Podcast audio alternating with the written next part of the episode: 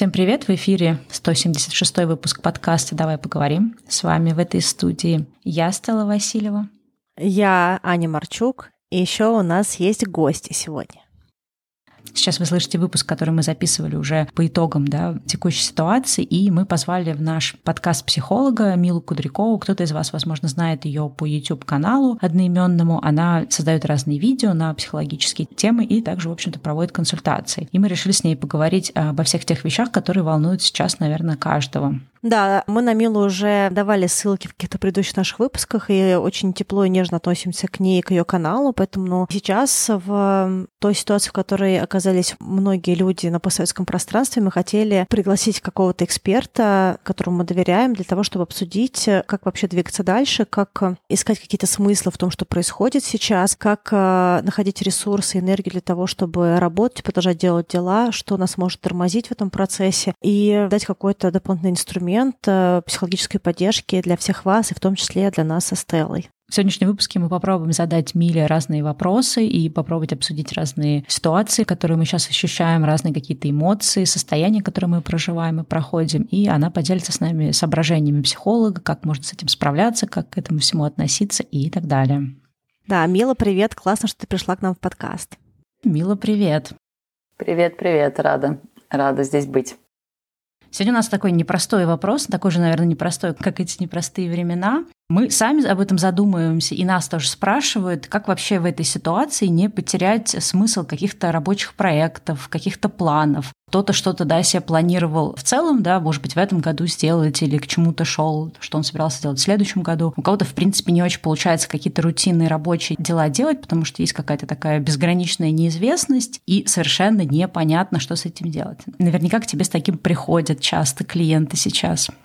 Да, сейчас очень много этого. Очень часто приходит с тем, что все планы, которые были, они уже нерелевантны из-за того, что все меняется, у некоторых рушатся проекты, бизнесы, например, из-за санкций и так далее. И действительно, люди оказываются в таком небольшом вакууме, потому что никакого конкретного, понятного решения сейчас невозможно придумать и ничего невозможно сделать, ты просто летишь в этой прекрасной лодке куда-то в неизвестном тебе направлении, и пока у нас нет никаких точек опоры условно. И, конечно, в этот момент начинает теряться смысл и теряться ощущение вообще какого-то такого безопасности, наверное. Поэтому мы сейчас все частично проходим через потери предыдущих смыслов и, наверное, подходим к тому, чтобы нужно будет искать новые смыслы. Но пока знаешь, вот в той точке, где мы находимся, в реальности мы не можем ничего сделать, и мы можем просто проживать этот процесс потери смысла, принимать его и вот, ну, как бы сидеть и просто смотреть на это пепелище, руины и искать в себе хоть какие-то силы, хоть на что-то. Потому что пока нет никакой определенности, чтобы можно было хоть за что-то зацепиться и начать двигаться вперед.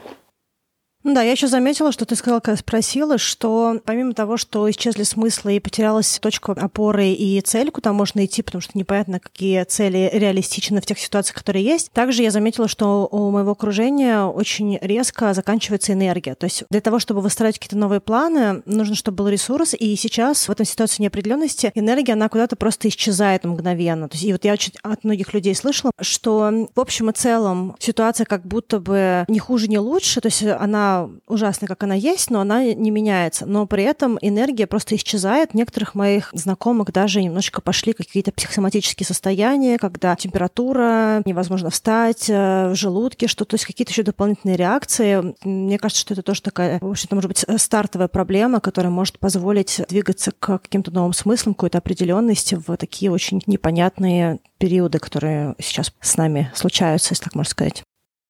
Мы все же очень по-разному справляемся с очень сильным, резким стрессом. И у всех свои копинг-стратегии. Кто-то начинает уходить больше в тревогу, панику, катастрофические сценарии, вычитывать все новости, придумывать еще варианты катастрофических сценариев. То, мне кажется, я уже знаю все возможные катастрофические сценарии ever вообще.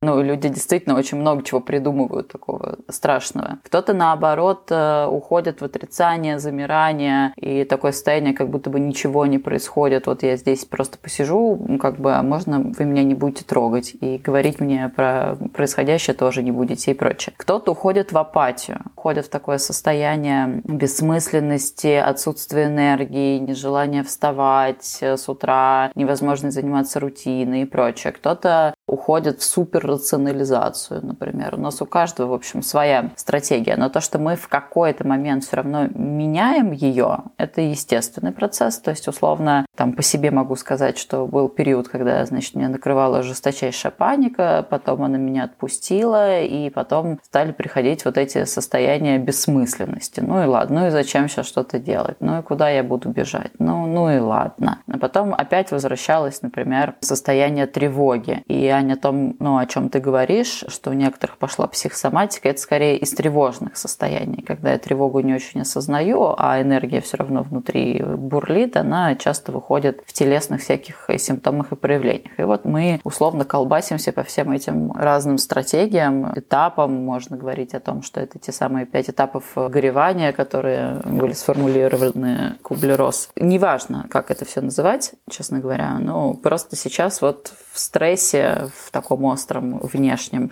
мы проживаем все их по очереди, потихонечку, полигонечку. И сейчас важнее понимать, что со мной происходит, что вот сейчас у меня апатия, и это нормально, и мне нужно, значит, какое-то время полежать и ничего не делать. Или, например, да, я осознаю, что у меня паника, и это просто паника, и мне нужно тоже не напороть всякого разного в панике. Или вот сейчас я понимаю, что я там проваливаюсь в отрицание, и это тоже нормально, я имею право немножко поотрицать, чтобы моя психика психика отдохнула. Ты прикольно такие вещи сказала. Я хотела бы, может быть, тоже подчеркнуть для наших слушателей по поводу того, что есть определенные копинг-стратегии, какие-то стратегии проживания разных ситуаций, которые мы выбираем, и что вообще какие есть эти стратегии. Ты сказала про избегание, про рационализацию. Я знаю по себе, что у меня есть несколько стратегий, и я думаю, что было бы здорово для людей, может быть, как-то для себя понять, какие у них стратегии, потому что, возможно, это то, что сейчас поможет им немножечко на каком-то таком базовом уровне для себя получить поддержки, которые не могут самостоятельно обеспечить себе. Допустим, я точно знаю, что для меня самая главная и самая большая точка, такой копинг-механизм — это поиск социальной поддержки поддержки. То есть, когда я в очень сложной ситуации, я ничего не понимаю, я пытаюсь пропинговать, прочекать, что у меня все еще есть какой-то социальный круг, который, если что, может э, со мной быть на одной волне. Особенно сейчас, когда мир немножечко разделился, даже сильно разделился на какие-то полярные мнения. Очень важно чувствовать, что есть люди, которые с нами какой-то на, на одной волне, которые разделяют наши мнения, наши позиции. И мне кажется, что вот э, поиск этой социальной поддержки, он может обеспечить людям большей сохранности ментальной, получая подтверждение из этого социального круга. И вот лично мне кажется, что, может быть, какие-то такие вот вещи, они могут помочь.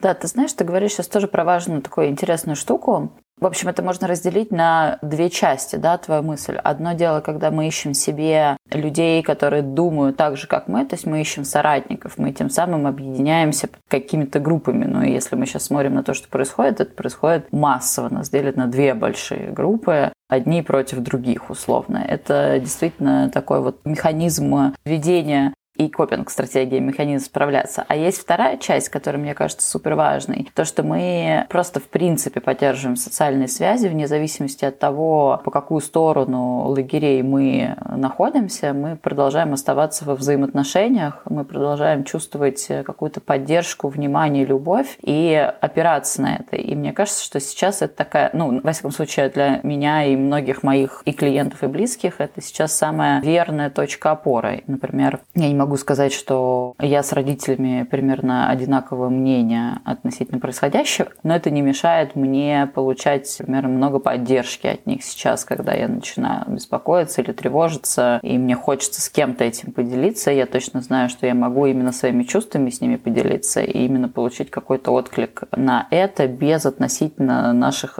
политических взглядов и позиций. То есть побыть с ними просто человеком, который переживает и проживает без вот надстройки такой вот, а что я про это думаю. Это, кстати, хорошая тема, мне кажется, тоже важная про родителей. Я думаю, что многие столкнулись с тем, что да, с кем-то из близких могут отличаться сильно взгляды. А как вот этот механизм работает? Потому что из того, что, вот, например, мне писали, не у всех получается да, как-то отсоединиться, абстрагироваться от темы главной да, и оказывать друг другу поддержку, потому что в том числе многие ощущают, что как я вообще могу с этим человеком общаться? Вот он же думает так, а я же думаю так. И вот какие вообще есть, не знаю, советы, рекомендации, как можно вот эту вещь отодвинуть в сторону или не знаю, что с ней надо делать с теми разговорами, где мы не можем найти себя на одной стороне, и как э, придвинуть разговоры, которые больше там про заботу и поддержку. Это суперский вопрос. Это действительно не самое простое занятие. Это я как психотерапевт могу сказать. У меня даже не всегда это может получаться. Но, тем не менее, это были ваши близкие, ваши друзья или ваши знакомые до того, как это случилось. Значит, что-то вас объединяет, есть что-то, что больше шире этой ситуации. И то, почему вы вместе, и ответ на вопрос, чем этот человек мне дорог. Да, мы сейчас не согласны, но я этого человека выбрала, он мне чем-то дорог. Почему он мне дорог? Что есть важного в наших взаимоотношениях, помимо там, разницы наших позиций. И когда мы для себя это просто формулируем, нам становится сильно проще ну, может быть, где-то даже простить нашего оппонента за его позицию. И вторая важная вещь, про которую тоже стоит помнить, что вообще-то у другого человека тоже есть психологические защиты, копинг-стратегии там и так далее. И на них тоже нужно сделать скидку. Когда тебе, там, я с мамой говорила, ей 62-63 года, и она говорит, понимаешь, в моей жизни это происходит уже который раз. И действительно в ее жизни это происходит уже который раз, и она вообще по-другому на это реагирует. Ну, то есть у нее совсем другой опыт за плечами и совершенно другой даже ну, на уровне, я не знаю, нейронов процесс происходит, потому что действительно она сто раз через это проходила. Она жила в 90-е, она в 90-е растила двоих детей и как-то выживала. И тут что-то такое происходит, и я к ней прихожу с вытрященными глазами, говорю, о боже, какой кошмар, а ну, для нее это не о боже, не кошмар, типа, мы прошли 90-е, в смысле, что ты тут устраиваешь. И на это тоже важно делать скидку. Да, я хотела сейчас сказать про то, что ты говоришь, Мел, про то, почему мы общаемся, почему мы не общаемся. Я вот заметила по себе, может быть, это будет релевантно тоже кому-то слушателей. Для меня очень много, очень долго было важно, чтобы люди, которых я люблю и ценю, они со мной разделяли то, что я разделяю. И в чем основная проблема вот сейчас этого конфликта? В том, что когда наши близкие люди не разделяют то, что для нас важно, то подрывается какая-то фундаментальная часть защиты и безопасности. Потому что а если какие-то ценные для нас люди какое-то другое мнение исповедуют, то как будто бы мы в других вопросах не можем им доверять, хотя это ошибочное суждение, но эмоционально это, ну, вот ощущается именно так. Я думаю, что поэтому так сложно это принять, потому что есть определенные чувства, знаешь, как есть определенное слияние с нашими близкими, возможно, какие-то непережитые там детско-родительские вещи, но вот это вот слияние в единстве в каком-то, да, что вот это вот люди, с которыми это единство есть. А вторую вещь хотела сказать немножечко про вот э, копинг-стратегии, стратегии защиты, ну, вообще какие бывают эти защиты. У меня есть список защиты из коучинга, но, возможно, в психологии они пересекаются, либо какие-то э, шире или что-то еще есть. Допустим, самоконтроль, это часто мой способ. Избегание или какое-то бегство от ситуации дистанцирование, да, то есть вообще отдалить себя от той ситуации, которая происходит. Потом рационализация или желание решить какую-то проблему. Потом положительная переоценка, поиск социальной поддержки, принятие ответственности за ситуацию. И то, что, мне кажется, сейчас происходит очень остро для всех нас, это какой-то конфронтационный копинг, когда для того, чтобы справиться с какой-то проблемой, мы пытаемся файтить, фактически, да, бороться с теми людьми, которые на каком-то другом другими взглядами исповедуют и что-то еще. Да, все так. Здесь вопрос того, просто как, э, какими словами мы все это называем. Я на другом уровне все там, это, типа, нарциссические защиты, еще какие-нибудь. На самом деле, обычно человек сам себе придумывает даже название своей защиты, и это тоже как часть, э, например, процесса познания. Когда я, например, с клиентом обсуждаю, что, о, кажется, сейчас что-то с вами происходит, а как бы вы это назвали, на что это похоже. И человек сам дает название какой-то своей стратегии, конечно, их можно классифицировать, и я совершенно не против, но понятно, что все супер индивидуально и имеет свои вариации на тему того, что происходит. Но то, что ты перечислил, да, да, оно все так и есть. И условно, если спускаться, ну, такой базовый уровень, когда у нас происходит сильный стресс, который у нас происходит сейчас, по факту у нас есть три главные стратегии. Бей, беги или замри. Когда мы бьем, мы должны быть агрессивные, и мы должны быть слишком активные, и что-нибудь обязательно делать в невероятном количестве. И сейчас э, вокруг вы можете такого много наблюдать. Есть те, кто побежали, побежали активно в разные места и так далее. И кто-то убегает в своей фантазии, кто-то убегает от новостей, от реальности, кто-то физически убегает, собирает чемоданы и уезжает в другую страну. Хотя пока вроде бы ничего еще там супер критичного военных действий на территории нашей страны нет и так далее. Но тем не менее такой страх подгоняет. И есть те, кто просто замерли, находятся в таком вот оцепенении. И тоже туда часть копинга вкладывается. Да. Это, кстати, моя сейчас история, что я, причем на удивление, в большинстве бытовых ситуаций я скорее бей. Но почему-то сейчас в таком очень странном э, состоянии фрустрации я выбрала базовую стратегию «замри» или «притворись мертвым». И попытка э, пофиксить, да, то есть как-то как-то собрать фундаменталс, потому что я живу в Канаде, и у меня все сбережения были в России, и очень много всего с нами связанного было в России. И хорошо, что есть какие-то другие вещи, которые в Канаде происходят, но когда все это обрушилось с родственниками и близкими людьми в России, с друзьями, у которых семьи в Украине, с потерянными деньгами, замороженными средствами и кучей всего того, что происходит с Россией, я просто поняла, что я вообще сейчас не могу контактировать контактировать с внешним миром. Мне просто нужно сейчас для себя вообще процесс, да, то есть как-то в своей голове осознать, что произошло, что мне делать на уровне себя, да, и как дальше я могу взаимодействовать с этим миром за пределами себя и своего близкого социального круга. То есть прежде чем я буду шашками, прежде чем я буду спорить, даже с близкими людьми, с которыми, с некоторыми у нас очень сильно отличаются мнения, и каждое предложение просто может вызвать у меня массу чувств по поводу того, что я думаю по этому поводу, я просто просто такая, я тебя люблю, давай об этом не будем говорить. Потому что я просто не вывезу сейчас конфронтации с близкими людьми помимо всего того, что происходит еще. Поэтому вот как-то для меня на удивление в выживательном смысле притворись мертвым, замри, исчезни, там, уйди в свой бабл, это вот какая-то, видите, видимо, моя была история. Давайте, знаете, что обсудим в этом контексте, да, то есть мы уже немножко поговорили, что у всех есть какие-то свои стратегии, каждый впал в какое-то свое состояние, неважно, как его называть. Вот дилемма, с которой я столкнулась, да, то есть вначале, в первые там, ну, сколько-то дней у меня была полная апатия, и у меня вообще не было сил, и я думала, ладно, я ничего не могу делать, буду делать ничего, да. Потом у меня появилась какая-то энергия, значит, занялась стадией бей, и при этом у меня, ну, абсолютно отсутствует какие-либо силы заниматься своими бытовыми делами, то есть я там первую неделю не могла голову помыть, помыть, не ела ничего и так далее. То есть это мой способ да, со стрессом. Я такая, ну окей, ладно, одну неделю можно. Но когда уже пошла третья неделя, я такая, так, Стелла, надо делать дела, надо какую-то работу выполнять. И вот я сейчас борюсь в таком как бы аспекте, то есть мне нужно просто от себя отстать и дать себе болтаться в том состоянии, в котором я нахожусь, или все-таки нужно какие-то предпринимать шаги, да, чтобы, как мне кажется, что сейчас я запущу все и вообще опять я куда-то скачусь не туда. И вот мне интересно, какую стратегию сейчас человек должен выбирать, да, то есть должен ли он по каким-то звоночкам понимать, что все уже идет слишком плохо, нужно с собой что-то делать, или нужно просто плыть вот в этом своем состоянии, в психологической защите в своей.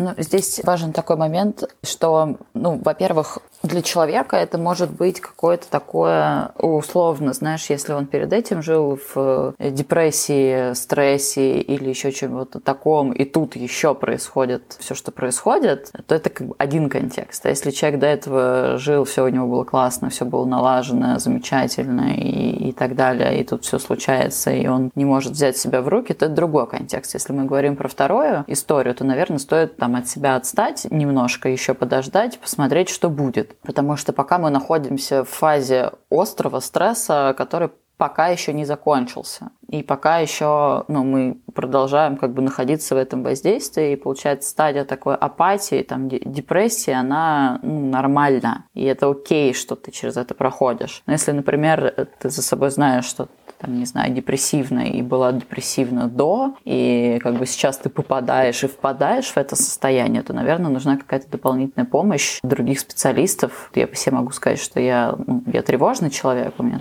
официальный диагноз есть генерализованное тревожное расстройство, поэтому я, когда не сплю третью ночь подряд, непонятно по каким причинам, я такая, угу, угу, окей, похоже, вот сейчас я уже точно качусь куда-то не в ту сторону, пойду-ка я лучше схожу к своему прекрасному психотерапевту, пропишу себе таблеточки и буду спокойно жить дальше. Ну, то есть, условно, если ты знаешь про себя такую штуку, что ты можешь впасть и можешь из этого не вылезти, то, наверное, нужен дополнительный какой-то саппорт. Если же это происходит с тобой первый раз, это первый такой тяжелый стресс, и ты ушла в апатию и действительно пока не можешь ничего делать, но это нормально на третьей неделе, на третьей, четвертой неделе. Если это будет сохраняться 3-4 месяца, тогда мы можем говорить о том, что происходит что-то не так. Знаешь, здесь еще такой момент, э, когда мы определяем степень того, насколько я могу сейчас включиться. Ну, то есть, условно, даже ты когда сейчас рассказывал, ты говоришь, там, помыть голову, не знаю, готовить себе еду, убираться дома, делать какие-то э, дела по работе, этого уже очень много. Это уже супер разнонаправленные вещи, их много. Ты можешь из каждой из них выделить маленький кусочек и сделать его, условно. Не сделать все, все рабочие дела, а сделать одно рабочее дело. А я еще хотела сказать, что в вопросе бытовом есть какие-то вещи, которые нам дают энергию, есть какие-то вещи, которые нас забирают энергию. И когда мы находимся в состоянии такого острого стресса, мы, в принципе, очень быстро топим нашу энергию, которая есть. Если, допустим, нет ни на что ресурса, и иногда даже сложно встать помыть голову, то я бы подумала бы о том, какие наши действия, какие наши активности сильнее нас выкидывают в состояние отсутствия ресурса. Допустим, вот из того, что я заметила сейчас среди своего окружения, допустим, кому-то чтение новостей дает чувство контроля, особенно у кого близкие там, или, вот, допустим, друзья, у которых близкие в Украине, они просто каждое утро обзванивают всех своих близких друзей, чтобы знать, что все живы. Да? То есть это какое-то чувство контроля, чувство связи с близкими, которые есть одновременно, если, допустим, чтение новостей, к примеру, или какие-то еще материалы, которые есть, или какие-то интервью, которые есть в интернете, они скорее забирают ресурс, то в состоянии острого стресса, недосыпа и каких-то других вещей, возможно, нужно для себя немножечко отрегулировать, когда этот контент потребляется. Возможно, не каждый день, если нет э, жизненно острой ситуации, да, особенно когда мы сейчас находимся в разных других странах, и, ну, по-хорошему, не всегда именно в прямом смысле нас это влияет, особенно если мы не мониторим близких, да, допустим, то, возможно, можно не каждый день читать читать новости, да, хотя бы через день, либо, допустим, выбирать, что эти новости будут читаться не весь день, а, допустим, там 30 минут в день. То есть какая-то рутина, она, мне кажется, ну, как гигиена, да, информационная, она тоже важна, потому что это как будто бы сейчас номер один, куда уходит энергия, а номер два — это как раз конфронтация с другими людьми, да, то есть когда хочется скинуть энергию на других людей, для кому-то помогает скинуть энергию на других людей, это дает чувство, вот как бы, что вышла энергия, да, такой вот релиз, а кому-то конфронтация с другими людьми людьми, она, наоборот, мешает, вредит и доводит состояние полнейшей фрустрации, одиночества, э, непонимания и кучу всего еще. Поэтому вот, возможно, имеет смысл сейчас ловить, куда энергия, как она приходит и уходит. Как-то такое вот самонаблюдение, что ли. Мне кажется, оно может быть очень терапевтичным. Да, абсолютно точно. Ты говоришь очень важные вещи, и, и хочется их объединить подходом, что ты можешь быть к себе не бережным, а можешь быть к себе бережным. И вот классно, если у тебя получается себя любить и быть к себе бережным, и заботиться о себе теми способами, к которым ты привык, которые тебе доступны. И самое важное, что все это делать не из посыла, ну вот опять ты тут, значит, откладываешь чтение новостей, а вот вообще-то в мире такое происходит, да, а наоборот, что ты откладываешь чтение новостей, ты молодец, ты там себя бережешь и прочее. Ну, то есть вот такая как бы взгляд и парадигма отношения к себе, она сейчас имеет, мне кажется, принципиальное значение. Интересно еще, конечно, в контексте этого чтения новостей тут есть две, да, даже стороны. То есть одно дело, когда человек читает новости, и он сам напрямую физически не вовлечен в конфликт, и вот совершенно, наверное, другое состояние, когда ты физически вовлечен в конфликт, и вроде как вот то, что да, Аня сказала, что чтение новостей это некое такое ощущение контроля над ситуацией, эфемерное. И вот мне кажется, что здесь, конечно, сложно, даже, даже мне кажется, если человек умом понимает, что ему там на время нужно отключиться от новостей, но мне кажется, что физически это сложно сделать, особенно если ты вовлечен в это все. Действительно, это довольно сложно сделать, когда ты вовлечен отключиться и дать себе на это разрешение, которое бы действительно тебе дало возможность отключения. Потому что я могу не читать технические новости, но при этом я буду бесконечно это крутить у себя в голове и, может быть, даже ругать себя за то, что я вот отключаюсь и как-то так гибнут люди, происходит что-то ужасное, а я вот тут такой вот сижу и отключаюсь, какой ужас. Я могу все время находиться в каком-то таком процессе. И действительно дать себе такое разрешение – это отдельная работа, и она все-таки идет из парадигмы заботы о себе, потому что в этот момент я понимаю, что моя нервная система, она вообще-то не резиновая, и у нее есть какие-то пределы, есть какие-то ограничения, и мне нужно заботиться о своей нервной системе и давать ей возможность передохнуть хотя бы от такого тяжелого информационного потока. Одно дело, когда ты читаешь какую-нибудь легкую художественную литературу, а другое дело, когда ты читаешь спецоперации. Это все-таки разный градус. Ну и если посмотреть, например, сложные тяжелые фильмы о войнах, войнах или о чем-то таком нам смотреть гораздо сложнее, чем э, легкую комедию. А я еще хотела сказать про разрешение, потому что вот ты говоришь про то, что разрешить себе не смотреть новости, потому что гибнут люди. Я хотела бы сказать, что тут есть еще косвенное такое разрешение. Не знаю, кто в себе это отловил, но есть такое еще чувство вины, что нельзя не смотреть, потому что там гибнут люди. Да? То есть это не только про то, что что-то э, страшное происходит, а как я смею не смотреть, пока там гибнут люди. И вот мне кажется, что для очень многих людей как раз э, затык в том, чтобы временно отключиться, он базируется не на том, чтобы быть постоянно с обновленным материалом, потому что, ну, давайте быть честными, глобально все это ужасно, слишком темное все, что происходит. И вот то, что мне кажется, что именно разрешение страшно себе дать, потому что тогда кто я? Тогда я плохой человек, который отключился от того, что сейчас происходит. И вот, возможно, очень важно вот здесь как-то себя санировать, как-то найти способ с вот этой эмоцией совладать.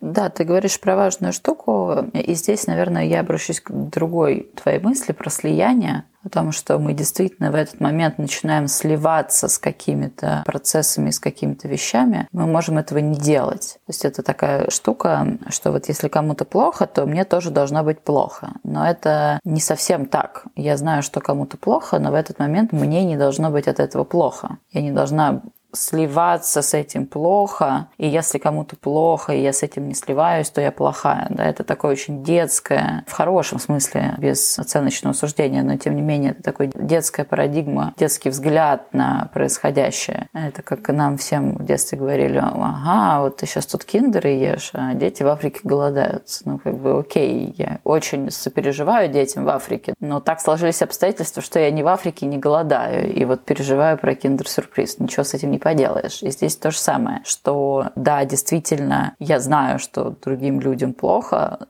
это те обстоятельства, в которые они попали, и я косвенно имею отношение к этим обстоятельствам, но я не в этих обстоятельствах, и я имею возможность отключаться, и это звучит довольно жестоко, но так уж по-честному, если я буду постоянно сливаться с этим плохо, то когда нужна будет моя помощь, нужна будет моя поддержка, нужны будут мои ресурсы, я уже их все слил в это слияние с плохим, и мне уже нечего человеку дать. Я вот с ним сижу весь такой как тряпочка тоже. Поэтому мне кажется, что сохранение себя в таких обстоятельствах это еще и про то, чтобы потом вообще что-то инвестировать и иметь ресурсы, потому что люди, которые сейчас находятся в эпицентре событий, они там вот выживают, все, у них не осталось ничего, только выживать. И у нас еще есть возможность как-то скапливать какой-то ресурс для того, чтобы, если что, оказаться им полезными там, и помочь и прочее.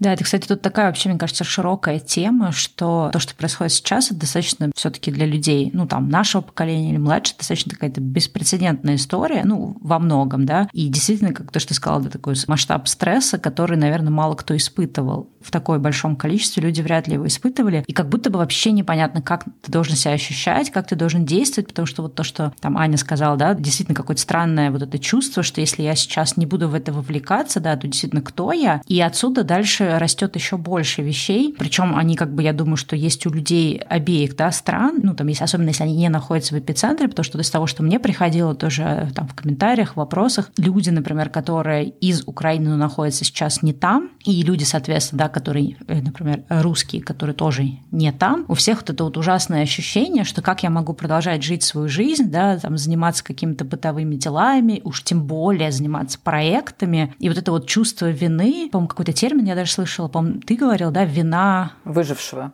Да, что как, как же так вообще, как я могу? И вот это тоже, мне кажется, ужасно парализует и смыслы какие-то, и вообще ощущение от того, вообще, зачем я буду сейчас что-то делать, и кто я, да, если я эти вещи делаю, а там вот такое вот происходит. Это, мне кажется, тоже одно из таких больших штук, которая затапливает, и непонятно, когда ты от этого сможешь чувства избавиться, потому что, по сути, должна как-то ситуация резко исчезнуть, да, для того, чтобы ты мог позволить себе от этого чувства избавиться, а ситуация, понятное дело, не исчезает. Что вообще со всем этим делать?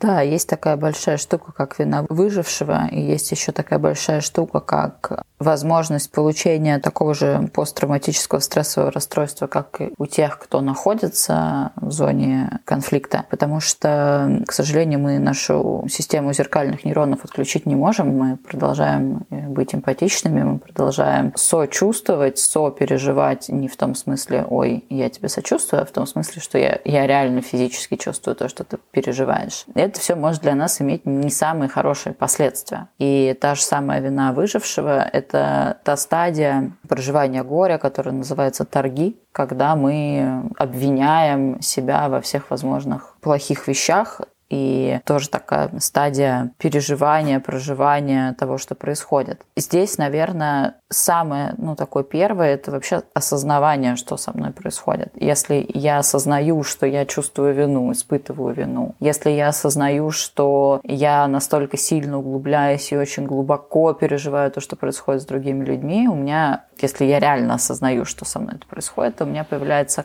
хотя бы окошко это контролировать и хотя бы окошко сказать себе, ага, похоже, это вот моя вина выжившего. Я точно знаю, что да, я, конечно, не там, я, конечно, в более комфортных и легких обстоятельствах, но тем не менее это не делает меня плохим человеком. Это делает меня просто человеком, который по удачному стечению обстоятельств не попал туда. Это случайность, а не моя ответственность и не моя вина. Я на эту случайность никак не могу повлиять, и это не от меня зависит. И очень важно, вот, ну, вот такой на уровне, если мы говорим из терминов транзактного анализа, выходить в взрослое состояние, то есть размышлять и осмыслять ту действительность, в которой я сейчас нахожусь. Не уходить в рационализацию, говорить, а это все там, не знаю, сто раз было и так далее, а понимать, что вот сейчас здесь со мной происходит именно это, что у этого есть некоторые логические ошибки, что я действительно не могу все контролировать и не могу нести ответственность за действия, которые я сам не совершаю, что я сейчас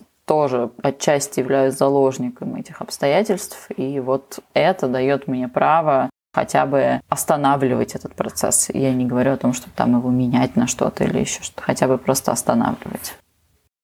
Да, и мне кажется, важно ну, зафиксировать в себе, что от того, что я не читаю новости, от того, что я не нахожусь каждую секунду в этом вопросе это не делает меня плохим человеком. То есть я не становлюсь хуже от того, что я не читаю плохие новости. Это ну, сохранность, да, это ментальная сохранность, это эмоциональная сохранность, это возможность вообще жить и делать дела, потому что когда ты особенно не находишься в эпицентре, они никуда не деваются, да, то есть ты как бы, у тебя все равно есть задачи, и не все задачи можно просто взять и не делать, да, поэтому вот, мне кажется, что ресурс, он должен быть хотя бы на какие-то базовые вещи. Да, давайте вот э, поговорим все-таки про смысл, особенно то, что касается проектов, потому что например, одно дело, да, когда есть, наверное, какие-то, может быть, срочные вещи, и человек может как-то, да, найти последние силы, как ты говорила, да, там один какой-то кусочек из работы сделать, но что, если, например, у человека есть какие-то планы, ну, там, среднесрочные, может, какие-то он там проекты запускал или что-то у него такое было, что вот не рутинное, а какое-то такое единичное или какие-то цели человек шел. И сейчас, естественно, все это кажется бессмысленным, да, как я говорила в начале, но самое ужасное, что поскольку у тебя нет каких-то срочных дедлайнов или вот никто на тобой не стоит, не получается на это смотреть как на что-то осмысленное, и, соответственно, вопрос, да, нужно просто отложить эти на проекты, не знаю, там, на три месяца, на полгода, на год, то есть э, как вообще в этой ситуации выбирать, как действовать? Можно попробовать подумать про новые смыслы. Условно, мы живем в таком прекрасном мире, который абсолютно бессмысленный, ну вот уж по-честному. И мы сами все эти смыслы придумываем, создаем, выбираем и так далее. И если у меня были какие-то цели, и в них был для меня смысл, то ничего не мешает мне сейчас пересмотреть эти смыслы и дальше уже, исходя из этого, может быть, э, во что-то, как-то, каким-то образом трансформировать мои цели. Ну, то есть это может быть тоже довольно увлекательной отдельной работой, которая может оказаться супер полезной. Я своим поделюсь мыслями. У меня все еще пока что не понятно, что делать с долгосрочными смыслами и с теми проектами, которые шли. Но, во-первых, потому что часть смыслов вокруг этих проектов немножечко разрушились. И даже вот у нас со Стеллой. Мы со Стеллой вообще э, люди, которые все делают в последний момент. Мы все время хотим все делать заранее, но все время все делаем в последний момент. И за последние полтора месяца мы с ней были такими молодцами. Мы организовали кучу вещей, подготовили медиаплан, темы на ближайшие почти два с половиной месяца. У нас выбралось появилась рутина, мы начали записывать вперед. И когда все случилось, ну, во-первых, какое-то время мы взяли паузу, потому что мы вообще были полностью фрустрированы и не хотелось ни о чем говорить. Но когда мы немножечко адаптировались, мы начали смотреть на наш медиаплан на ближайшие два месяца, и нам было просто очень странно на него смотреть. Типа, это нельзя говорить, а это никому не нужно. Это может вызвать какие-то разные эмоции. Да, там это неуместно, да, или как абсолютно неэтично, например, обсуждать.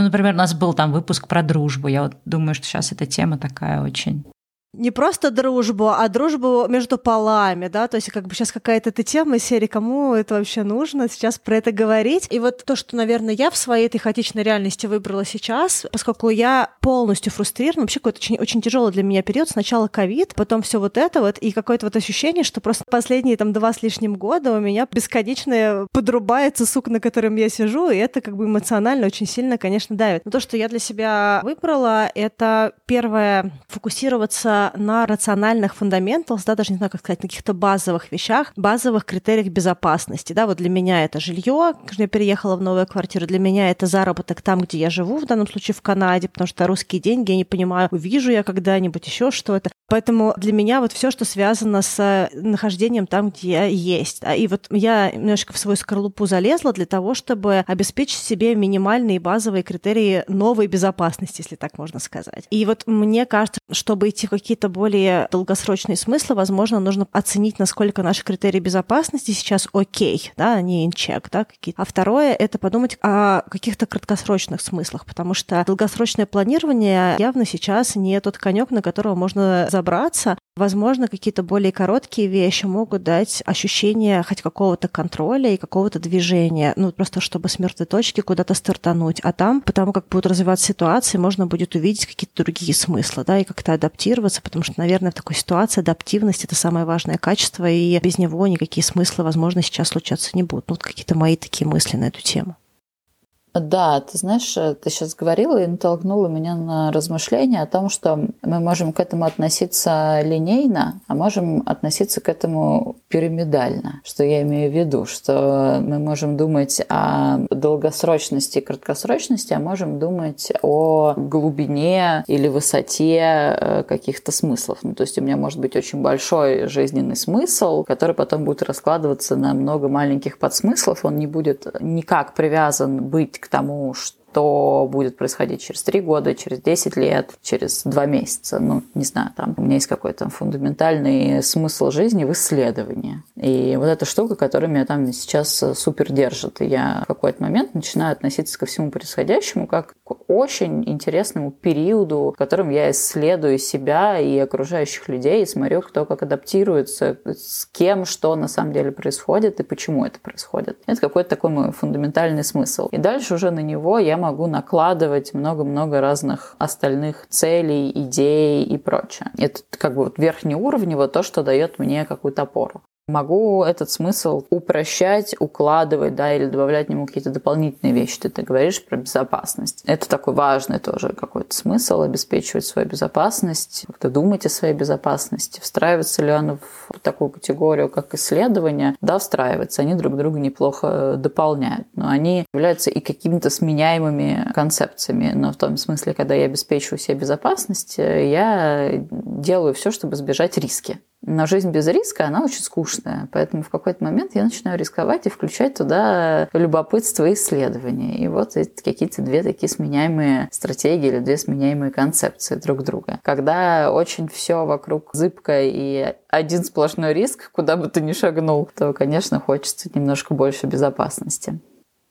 Следующий вопрос. Как вообще отгоревать то, что какие-то проекты или какие-то планы или какие-то дела, которые ты себе запланировал, ну вот, скорее всего, они не случатся. То есть что вот с этим чувством делать, когда на самом деле, может быть, и это не так плохо, что этот план не случится. То есть это не какая-то ну, катастрофа всей жизни, но сейчас оно ощущается как максимально, да, все, у меня забрали все мои планы, какой вообще смысл сейчас вообще делать что-то другое. Вот это, мне кажется, важный аспект отпускания невозможности сбыться планом.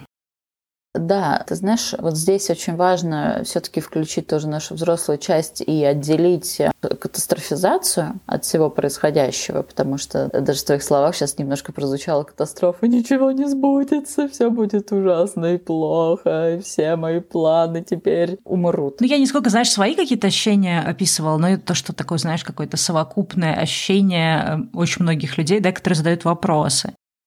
Да, да, конечно, я тоже, знаешь, скорее говорю о нас как просто каких-то примерах, за которые можно цепиться. Понятно, что мы сейчас все проходим через это состояние катастрофы. Я и по себе могу сказать, я тоже иногда ловлю себя на том, что «А, зачем я потратила три года на свой YouTube, его сейчас заблокируют и все. И это нормально, это абсолютно нормальная часть как раз того самого процесса горевания. Действительно нужно оплакивать какие-то вещи, но нам нужно и возвращаться в нашего взрослого и помнить, помнить, что все, что ты сделал, оно не может резко исчезнуть навсегда. Все, что ты придумал, всегда можно допридумать, додумать и как-то трансформировать в зависимости от внешних обстоятельств. И это как бы зависит от тебя это то, что реально зависит от тебя. И, наверное, здесь ты перемещаешься между таким вот эмоциональным проживанием, переживанием, но помогаешь себе из такой рациональной взрослой части, которая говорит, так, подожди, вот здесь сейчас вот здесь, похоже, перебираем, давай вот по-честному сейчас взглянем, похоже, пока еще не так все плохо, как ты думаешь, вроде YouTube еще не заблокировали, и пока про это даже не говорят. И вот ты как бы с одной стороны, да, чувствуешь, переживаешь, но постоянно при этом стараешься стараешься давать себе такую рациональную поддержку для того, чтобы не скатываться просто прям в эффект, который ты уже не можешь контролировать.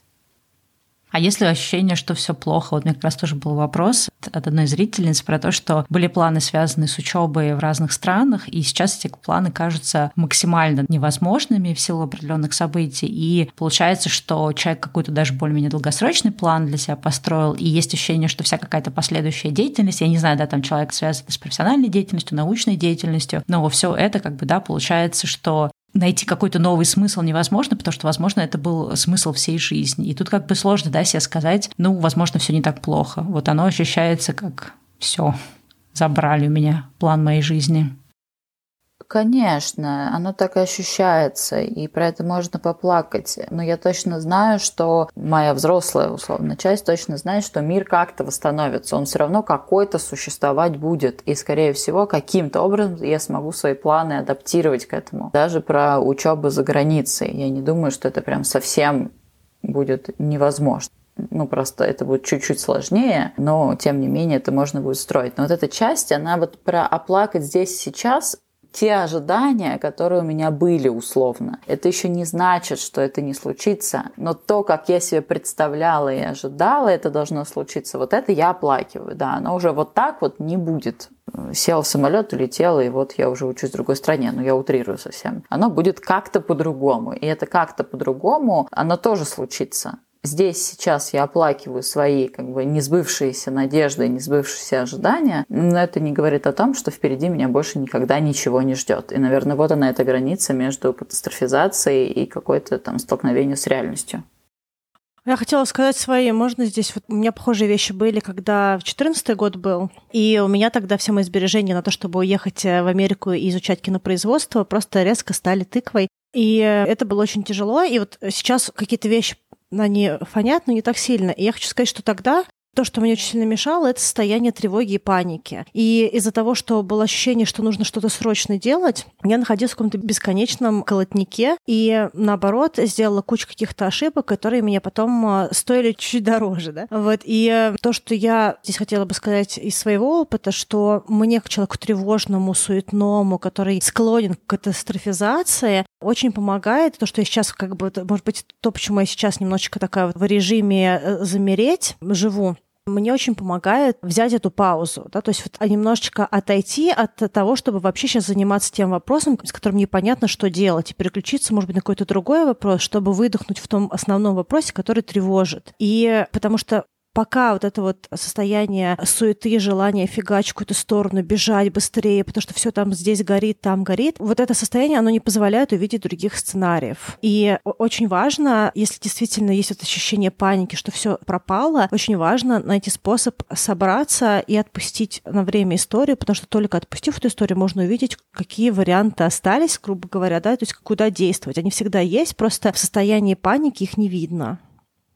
Да, здесь очень важно, спасибо тебе за этот прекрасный пример, очень важно назвать, что вот это похоже сейчас на панику, что я мечусь в этой панике, и, похоже, мне нужно просто остановиться и сейчас переключиться. И я, например, первую неделю всех своих клиентов учила переключаться на какие-то другие вещи, которые происходят с ними здесь сейчас, чтобы они могли замечать, что они паникуют, и уметь с этой паникой какое-то время оставаться, а потом переключаться и дышать, думать, еще что-то делать, а не паниковать. Это прям классная вещь. А вторая вещь, которая, мне кажется, тоже важным, она такая будет немножко экзистенциальная, но тем не менее. Так у меня неудачно в жизни сложилось, что в, практически в час начала спецоперации у меня не стало друга, он умер от рака. И когда все переживали начало происходящего, я переживала совсем другие вещи. И я помню очень хорошо, что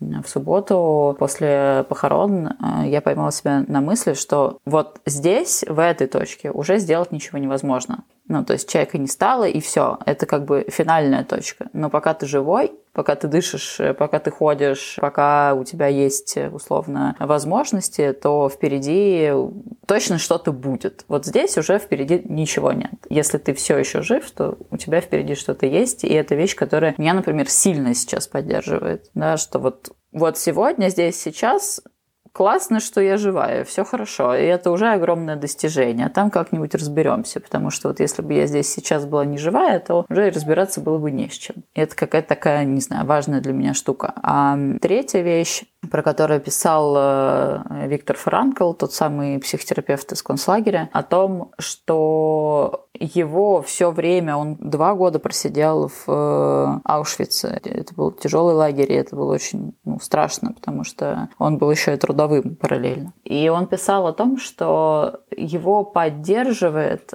то, что э, он внутри себя поддерживает связь со своей женой, она, к сожалению, довольно быстро погибла в этом же лагере, а, а он остался, но он не знал, погибла она или нет, и он все время с ней разговаривал у себя в голове, и это очень сильно его поддерживало. А второе, то, что его поддерживало, это идея о том, что он хочет написать книгу о своем опыте. И вот он внутри себя все время это продумывал, прокручивал. Поэтому самое важное сейчас, мне кажется, помнить, что мы все еще живы, что впереди нас что-то ждет, и что мы все равно сделаем какие-то важные вещи. Может быть, они будут не в том виде, в котором мы себе их загадывали, но они точно будут, и у нас точно будет на это шанс.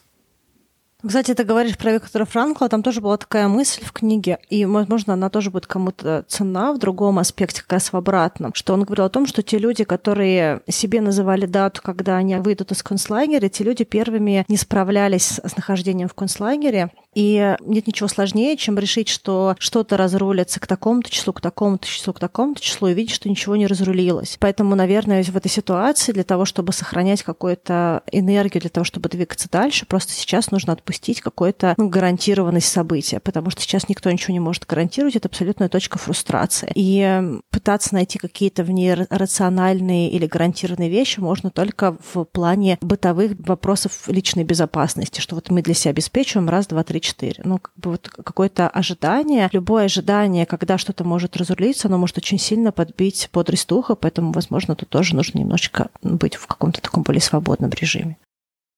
Да, но при этом, мне кажется, это вообще максимально невыносимо, когда ты не знаешь срока, да, то есть ты можешь проще вытянуть любую ситуацию, если тебе говорят, что да, вот крепиться надо еще три месяца или четыре, и ты как-то, видимо, можешь распланировать свои силы, потому что я вот в этом контексте, да, там, приведенной в этой книге, думала, например, о тех людях, которым пришлось покинуть Украину, и они, например, находятся сейчас в статусе беженца. И вот это вот, наверное, странное ощущение, когда ты вообще никак не можешь никакие сроки, когда ты сможешь вообще что, да, что ты будешь делать, на сколько месяцев тебе надо планировать свою эту время временную или невременную жизнь. Вот я не знаю, какие, наверное, можно советы дать людям в этой да, ситуации, когда ты максимально лишен каких-либо вообще сроков и прогнозов. Но при этом от этого напрямую зависит твоя жизнь, и ты не можешь уйти в какую-то привычную рутину, да, о которой мы говорили чуть выше.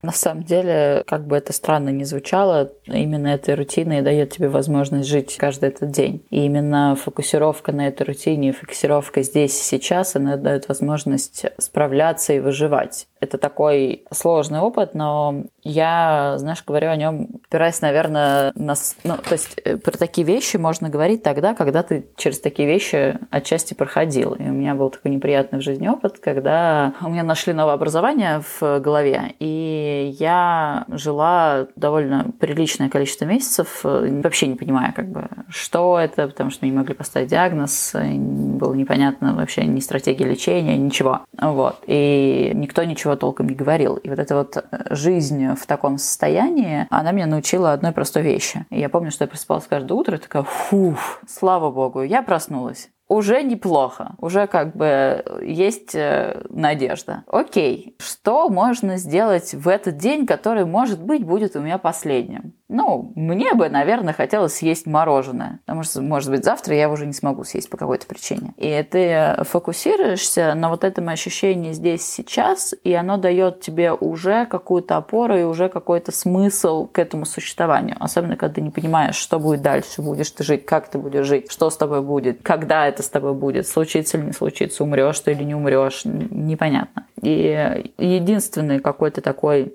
способ, и который потом подтверждался, я прочитал кучу литературы на эту тему и так далее. Это про то, что ты просто выбираешь эту стратегию. Здесь, сейчас я живу, я живая, со мной все хорошо, и, наверное, это и есть самая большая как бы ценность во всем этом. А ну, завтра будет завтра, и завтра мы проснемся и поймем, зачем мы живем завтра. Мил, слушай, я знаешь, что хотела с тобой еще обсудить? Такой момент тоже сложный, особенно для человека, который, наверное, в России находится, и нам в подкасте прилетал, и я знаю, что мои друзья с этими сталкивались, и, в принципе, те люди, которые сейчас молчат, какое-то время молчали, да, допустим, Стелла, она достаточно активно выражала свою позицию с первого дня, как только все началось, и она даже ради этого вернулась в Инстаграм фактически, хотя на какое-то время брала паузу, но и для нее было очень важно именно выражать свою позицию, да, допустим, у меня была абсолютно обратная ситуация, я закрылась в свою какую-то скорлупу, и мне нужно было переварить то, что происходит, вообще оценить, где я нахожусь, что и как, и скорее внутри своего социального круга существовать, узкого. Мне кажется, что очень важно в ситуации адаптации и ситуации, когда мы пытаемся справиться с какими-то очень сложными жизненными событиями, иметь свой таймлайн, да, то есть как бы свое время, которое нам нужно для того, чтобы разобраться с тем, что происходит. И вот часть этого процесса — это время, и второе — это право молчать, потому что то, что я сейчас вижу, что есть такой подход «не молчите, говорите». Вот все, кто молчат, все плохие ребята, нужно всем говорить. Что ты думаешь на тему того, чтобы иметь право молчать, вообще про молчание в каких-то таких вот сложных ситуациях и с точки зрения какого-то вот отрезка времени, как людям с разными такими сроками, да, как вообще находиться в этой реальности, когда один человек быстрее, другой человек медленнее, один человек готов говорить, другой человек не готов говорить, и какие-то такие аспекты. Если мы говорим даже в такой категории, как право молчать, то, наверное, право есть у всех. Ну, если уж мы говорим про права, вопрос того, насколько они реализуемы и при каких обстоятельствах. Так действительно у нас у всех есть право молчать, и, и мне кажется, что это заслуживает уважения. Просто сейчас как будто мы оказываемся в той истории, что мы не то чтобы обладаем какими-то правами. Но и здесь такой уже, знаешь, начинается философский дискурс. Если мы говорим из какой-то такой повестки, имею ли я на что-то право, наверное, в э, каком-то мире, да, имею. Но сейчас такой мир, в котором непонятно вообще? Я правда имею право? Или это какая-то фикция и иллюзия, про которую мне говорили, причем со всех сторон, неважно. И мне кажется, что во всем этом должна быть какая-то хоть аккуратная, но попытка уважения и попытка быть справедливыми в какой-то мере. Есть люди, которые готовы, они более рискованные и так далее, они готовы брать на себя ответственность за свое право говорить. Есть люди, которые находятся в таких обстоятельствах, в которых они не могут говорить, потому что это просто опасно, может быть опасным для них. И это тоже важно уважать право на свой собственный выбор. Поэтому, конечно, я считаю, что любой человек имеет право не говорить, не высказываться, и это абсолютно нормально. Могут быть какие-то другие обстоятельства, которые не дают ему высказать свою позицию. Например, ну, там, не знаю, профессиональная этика. Например, я не могу высказывать свою позицию. Потому что в первую очередь я являюсь психотерапевтом в своих соцсетях, и у меня есть профессиональная этика. Я не могу быть политически приверженным, например. Но если мы говорим с точки зрения, ну и в такой категории, как право, конечно, каждый имеет право сделать свой собственный выбор. Вопрос еще, как отстоять это право. Потому что, мне кажется, сейчас вот в этой ситуации сложно его очень отстаивать.